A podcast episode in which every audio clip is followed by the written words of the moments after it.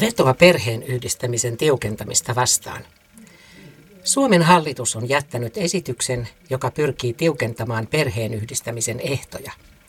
Esityksessään hallitus asettaa kansainvälistä suojelua saavien perheen yhdistämisen ehdoksi riittävän toimeentulon.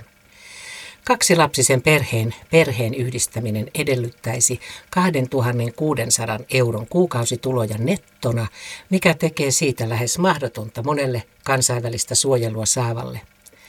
Tutkimusten mukaan jopa Suomen kansalaisista vastaaviin tuloihin yltää vain vajaa puolet.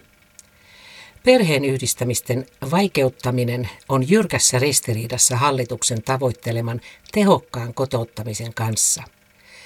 Erossa perheestä eläminen on suurimpia onnistuneen kotoutumisen esteitä. Kiristämällä perheen yhdistämistä entisestään ajetaan myös muut perheenjäsenet vaarallisille reiteille.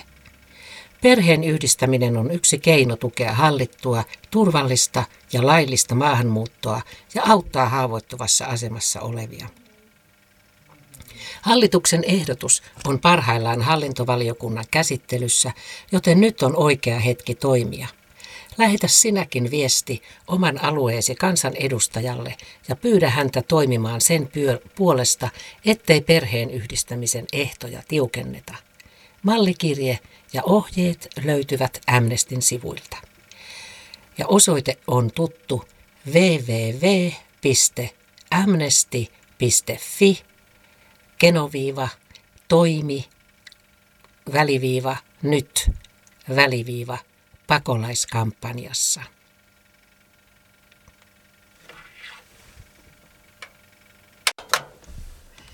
Asevienti Egyptiin pysäytettävä.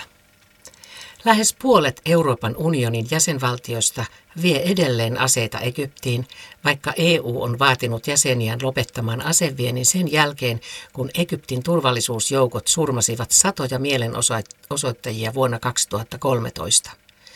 Amnestin mukaan asekauppa Egyptiin edistää summittaista väkivaltaa, tahdonvastaisia katoamisia ja kidutusta – EUn nykyiset vaatimukset ovat täysin riittämättömiä ja nekin ovat vaarassa romuttua.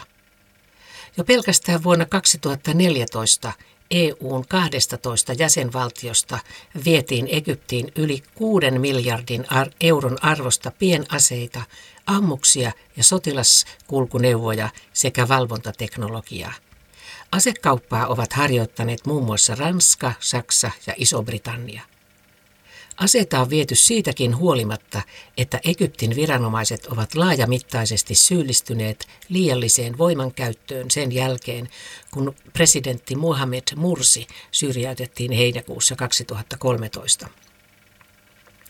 Kovia otteita perustellaan rauhan ja vakauden palauttamisella, mutta todellisuus, todellisuudessa niillä on lähinnä tukahdutettu eriäviä mielipiteitä ja rauhanomaista vastarintaa – Syyttömiä on pidätetty ja tuomittu epäoikeudenmukaisissa massaoikeudenkäynneissä jopa kuolemaan.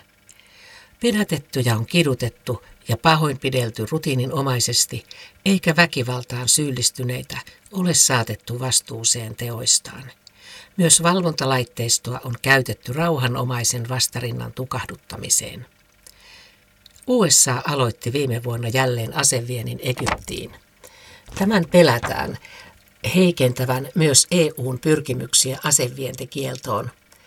Amnesty muistuttaa, että on kansainvälisen asevientisopimuksen vastaista viedä aseita maahan, jossa niitä todennäköisesti käytetään sivilien väkivaltaiseen vaientamiseen. Amnesty vaatii EUlta välittömästi virallista sitovaa asevientikieltoa Egyptiin kaiken tyyppisille aseille ja varusteille, joita käytetään ihmisoikeuksien loukkaamiseen. Uutiset toimitti Turun Amnesty lukijana Arja Tuovinen.